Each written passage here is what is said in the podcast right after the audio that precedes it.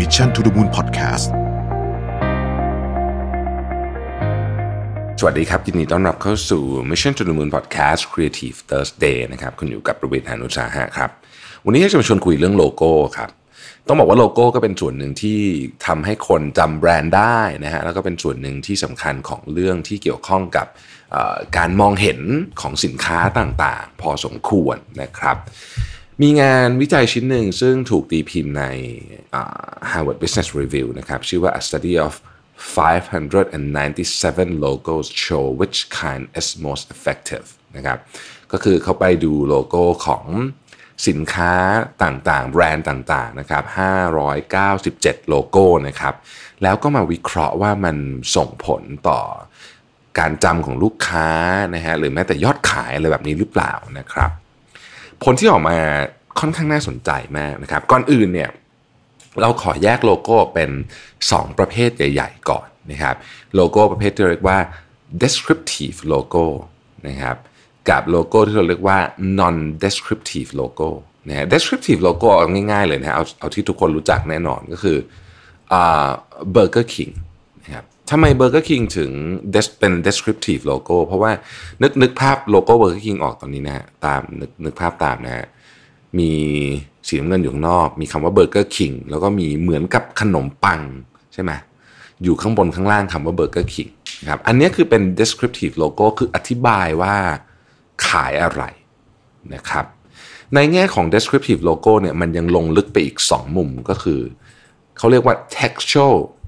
อ่า design มีมี text อยู่นะครับอย่าง Burger King เนี่ยคำว่า burger เนี่ยคือ part ที่เป็น textual design visual design ก็คือรูปขนมปังที่อยู่บนคำว่าเบอร์เกอร์อันนี้เป็น visual design คือบอกว่าเราขายแฮมเบอร์เกอร์นะครับใน descriptive logo ก็คือโลโก้ที่อธิบายถึงสินค้าหรือบริการเนี่ยจะมี text text design อย่างเดียวหรือ visual design อย่างเดียวหรือทั้งสองอย่างเราก็เรียกว่าเป็น descriptive logo ทั้งสิ้นนะครับ descriptive logo นะอันที่หนึ่งนะครับอธิบายถึงสินค้าและบริการ อีกอันหนึ่งเราเรียกว่า non descriptive logo non descriptive logo เนี่ยก็คือ McDonald's เนี่ยนะฮะ McDonald's เนี่ยไม่ได้ไม่ได้อธิบายว่าว่าขายอะไรนะครับ แล้วก็ไม่ได้เขียนว่าเป็นเบอร์เกอร์หรืออะไรแบบนี้นะฮะเพราะฉะนั้นคู่นี้ก็จะค่อนข้างชัด แต่ว่าจริงๆแล้ว part ของโลโก้มันยังมีเรื่องอื่นอีกเยอะมาก เช่นโลโก้สมมาตรหรือไม่สมมาตรนะครับ โลโก้ดูซับซ้อนหรือเรียบง่ายนะฮะซึ่งในการทำการวิจัยชิ้นนี้เนี่ยเขาเอาเรื่องพวกนี้เข้ามาหมดเลย จริง ๆ มีหลายประเด็นมากๆเลยที่เขาเอาเข้ามาคุยกันนะครับเอ่อครับ ทีนี้ถามว่าแบรนด์ส่วนใหญ่ใช้ descriptive หรือ non descriptive logo หลับตานึกแป๊บหนึ่งนะฮะหลับตานึกแป๊บหนึ่งดันกินโดนัทนะครับ เคยเป็น descriptive logo นะฮะมีทั้งรูปแก้วกาแฟนะครับแล้วก็มีควันขึ้นมา แล้วก็มีคำว่าโดนัทเลยอันนี้ก็คือชัดเจนนะครับแล้วตอนหลังดันกินโดนัทก็เปลี่ยนเป็นดันกินเฉยๆ แก้วกาแฟหายไปคำว่าโดนัทหายไปนะครับเพราะว่าตอนหลังเขามาขายของอื่นมากขึ้นนะครับจริงๆ Starbucks นะฮะก็เข้าขายนี้เหมือนกันนะครับเดิมที Starbucks เนี่ยเป็นหนังเงือกใช่ไหมแล้วก็มีคำว่า Starbucks Coffee นะครับนานมากแล้วนะฮะปัจจุบันนี้ก็ไม่มีแล้วนะครับ ก็คือเปลี่ยนจาก descriptive logo มาเป็น non descriptive logo นะฮะ ทีนี้ถ้าไปดูโลโก้ในตลาดนะครับเขาก็ประมาณการกันว่า 60%นะฮะของบริษัทเนี่ยใช้ non descriptive logo นะครับก็คือไม่ได้อธิบายว่าตัวสินค้าหรือเอ่อหรือบริการนั้นคืออะไรนะครับในขณะที่ 40%เนี่ยใช้ descriptive logo นะฮะโอเคทีนี้คำถาม นะครับว่าโดยทั่วๆไปแล้วเนี่ยอะไรทำให้ลูกค้าจำได้มากกว่านะครับการศึกษาชิ้นนี้บอกว่าเอาแบบ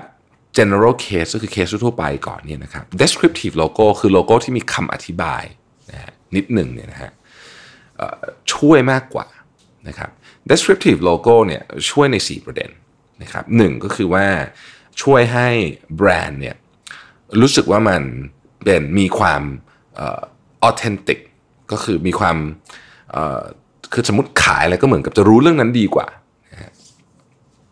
แล้วก็ลูกค้าเนี่ยก็จะต้องบอกว่ารู้สึกรู้สึกชอบมากกว่า รู้สึกทำความคุ้นเคยได้ง่ายกว่ากับแบรนด์นี้นะครับแล้วก็มีแนวโน้มที่จะซื้อเยอะกว่าด้วย นะฮะมีแนวโน้มที่จะซื้อเยอะกว่าด้วย ทีนี้เขาก็บอกว่าเป็นยังไงยกตัวอย่างเช่นเขาไปทดสอบร้านซูชิเป็นแบบซูชิแบบสายพานอย่างเงี้ยนะครับแล้วก็ให้ทำให้เอากลุ่มทดสอบมาดูอย่างเงี้ยร้านซูชิสายพานที่มีโลโก้ซูชิอยู่นะครับก็จะเหมือนกับได้รับการเลือกหรือให้คะแนนเยอะกว่าจากลูกค้านะครับเนี่ยทีนี้อีก งานวิจัยชิ้นหนึ่งซึ่งเป็นเรื่องเดียวกันเนี่ยนะครับเขาเอาธุรกิจ B2C นะฮะจำนวน 423 แบรนด์นะครับมาวิเคราะห์นะฮะเอามาหมดเลยนะครับ ตั้งแต่ข้อมูลด้านการขายนะฮะข้อมูลเรื่องการทำโฆษณานะครับ R&D นะฮะหรือรวมไปถึง total asset ด้วยนะสินทรัพย์โดยรวมอะไรต่างๆ เหล่านี้นะครับ แล้วก็เอาโลโก้มานะครับ โลโก้แน่นอนว่าก็ต้องมีทั้ง non descriptive แล้วก็ descriptive นะฮะ แล้วเขาเอาโลโก้เนี่ยมาพูดถึงวิมามาแยกวิเคราะห์ 13 item ด้วยกัน เช่นสีนะฮะความสมมาตรนะครับรูปทรงความเรียบง่ายต่างๆ พวกนี้นะครับ แล้วก็ไปท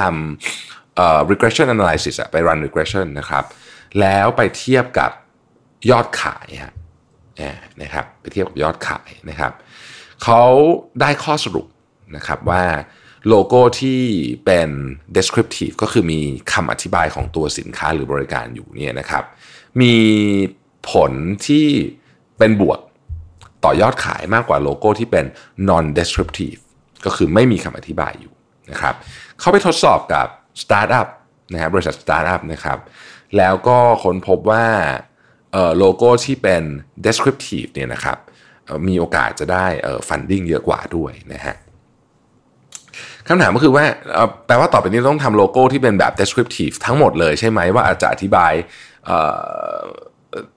สินค้าหรือบริการเข้าไปหมดเลยใช่ไหม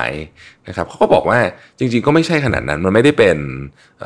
วิทยาศาสตร์ตรงไปตรงมาขนาดนั้นนะครับเขาบอกว่าสมมุติว่าคนคุ้นเคยกับแบรนด์แล้วเนี่ย descriptive non descriptive ก็อาจจะไม่ได้เกี่ยวข้องอะไรแล้ว เช่น ทุกวันนี้เราเห็นโลโก้ McDonald's เราก็รู้อยู่แล้วว่ามันคือ McDonald's ขายอะไรบ้าง ทุกอย่างก็ชัดเจนตรงไปตรงมานะครับ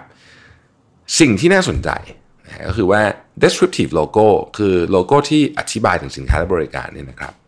มันจะส่งผลด้านลบได้นะปกติเมื่อกี้เราบอกว่ามันจะดีส่วนส่วนใหญ่ดีกว่าใช่ไหมแต่มันจะมีผลด้านลบครับ ถ้าคุณขายสินค้าที่ที่มันไม่ค่อยแบบไม่ใช้คำว่าอะไรเดียมันมันมันเป็นสินค้าที่อาจจะเศร้านิดหน่อยในการใช้หรือว่า หรือว่ามันอาจจะไม่ไม่ได้เป็นสิ่งที่ลูกค้ารู้สึกว่าแบบ อันนี้มันมันมันมันดูแล้วมัน แบบชื่นใจอะไรเงี้ยนะครับ เช่น บริษัทกำจัดมแมลงนะครับ หรือคุณขายแบบฝรั่งเขามี funeral home ใช่ไหมฮะขายธุรกิจงานศพอย่างเงี้ยนะฮะการเอาโลโก้ของโรงศพเข้าไปในไว้ในแบรนด์ของคุณเนี่ยก็อาจจะอาจจะเป็นลบซะมากกว่านะครับ ทีนี้เขาบอกว่าจริงๆโลโก้เนี่ยก็เป็นเรื่องสำคัญนะแล้วก็หลายคนก็ก็ เปลี่ยนโลโก้ไปเรื่อยๆ ตามวัฏจักรของธุรกิจนะครับอะอย่างไม่ต้องอะไรมากอย่างที่สีจันอย่างนี้เราก็เปลี่ยนโลโก้มาหลายครั้งนะครับเขาบอกว่าอย่างนี้ครับว่าจะเปลี่ยนโลโก้เนี่ยถ้าเกิดว่าสินค้าของคุณเนี่ยมันชัดเจนมากว่าขายอะไรเป็นหลัก ยกตัวอย่างเช่น ถ้าคุณมี coffee shop นะครับการมีแก้วกาแฟแล้วก็มีควันร้อนๆขึ้นมาเนี่ยอันนี้ช่วยนะช่วย แต่ว่าถ้าเกิดคุณเป็นบริษัทที่ขายของหลายอย่าง เช่น Uber มีหลายเซอร์วิส P&G Walt Disney เนี่ยนะครับ การไปใส่อะไรที่เป็น descriptive มาก ๆ เนี่ย บางทีก็อาจจะอันตรายได้เหมือนกัน เพราะว่าคนจะยึดติดไปกับของประเภทนั้น แล้วทำให้ทำให้พวกคุณออกสินค้ากลุ่มอื่นออกมาเนี่ย คนเขาอาจจะไม่ไม่สามารถเชื่อมโยงได้นะครับ ก็ต้องระมัดระวังด้วยอะผม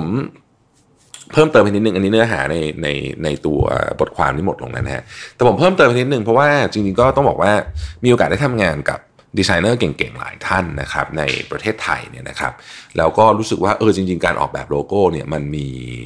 มันมีศาสตร์ศิลป์เยอะมากนะฮะมันคือพูดง่ายก็คือว่ามันไม่ใช่ของที่ทำง่ายอะนะครับ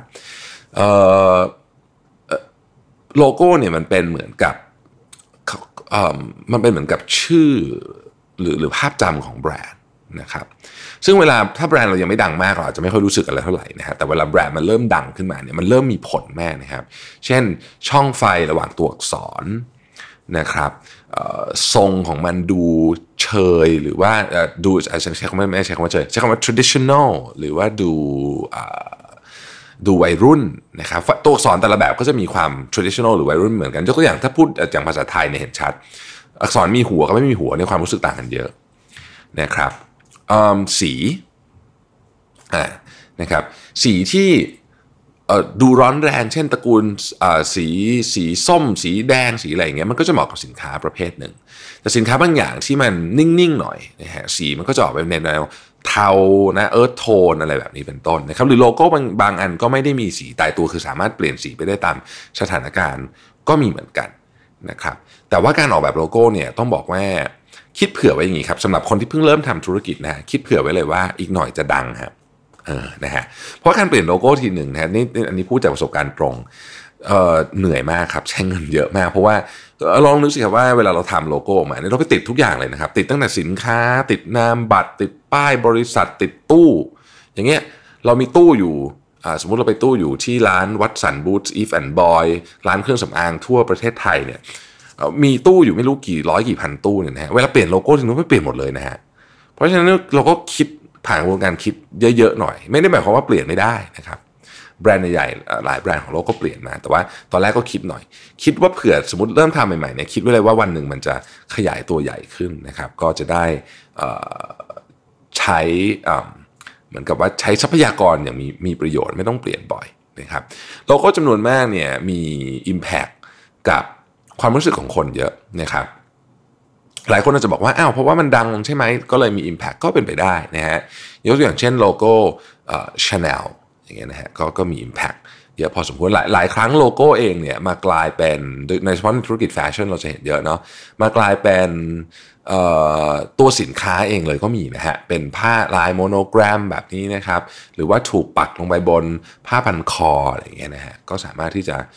นำมาใช้ในมุมนั้นได้นะครับ ในธุรกิจอื่น ๆ เองเนี่ยโลโก้ก็ทำให้เราโดดเด่นจากคู่แข่งเหมือนกันนะครับ อย่าง Starbucks เนี่ยก็ชัดเจนเนาะภาพมันไม่ใช่โลโก้อย่างเดียวหรอกนี่มันเป็นภาพโดยรวมๆด้วย แต่ว่าโลโก้ Starbucks ก็ถือว่าเป็นโลโก้ที่มีความคอมเพล็กซ์นะครับก็คือซับซ้อนเหมือนกัน แต่ว่าก็ คนก็จำได้นะครับเป็นต้น น่าจะประมาณนี้นะครับสำหรับ Creative Thursday นะครับขอบคุณที่ติดตาม Mission to Moon Podcast นะครับเราพบกันใหม่ในวันพรุ่งนี้ สวัสดีครับ Mission to the Moon Podcast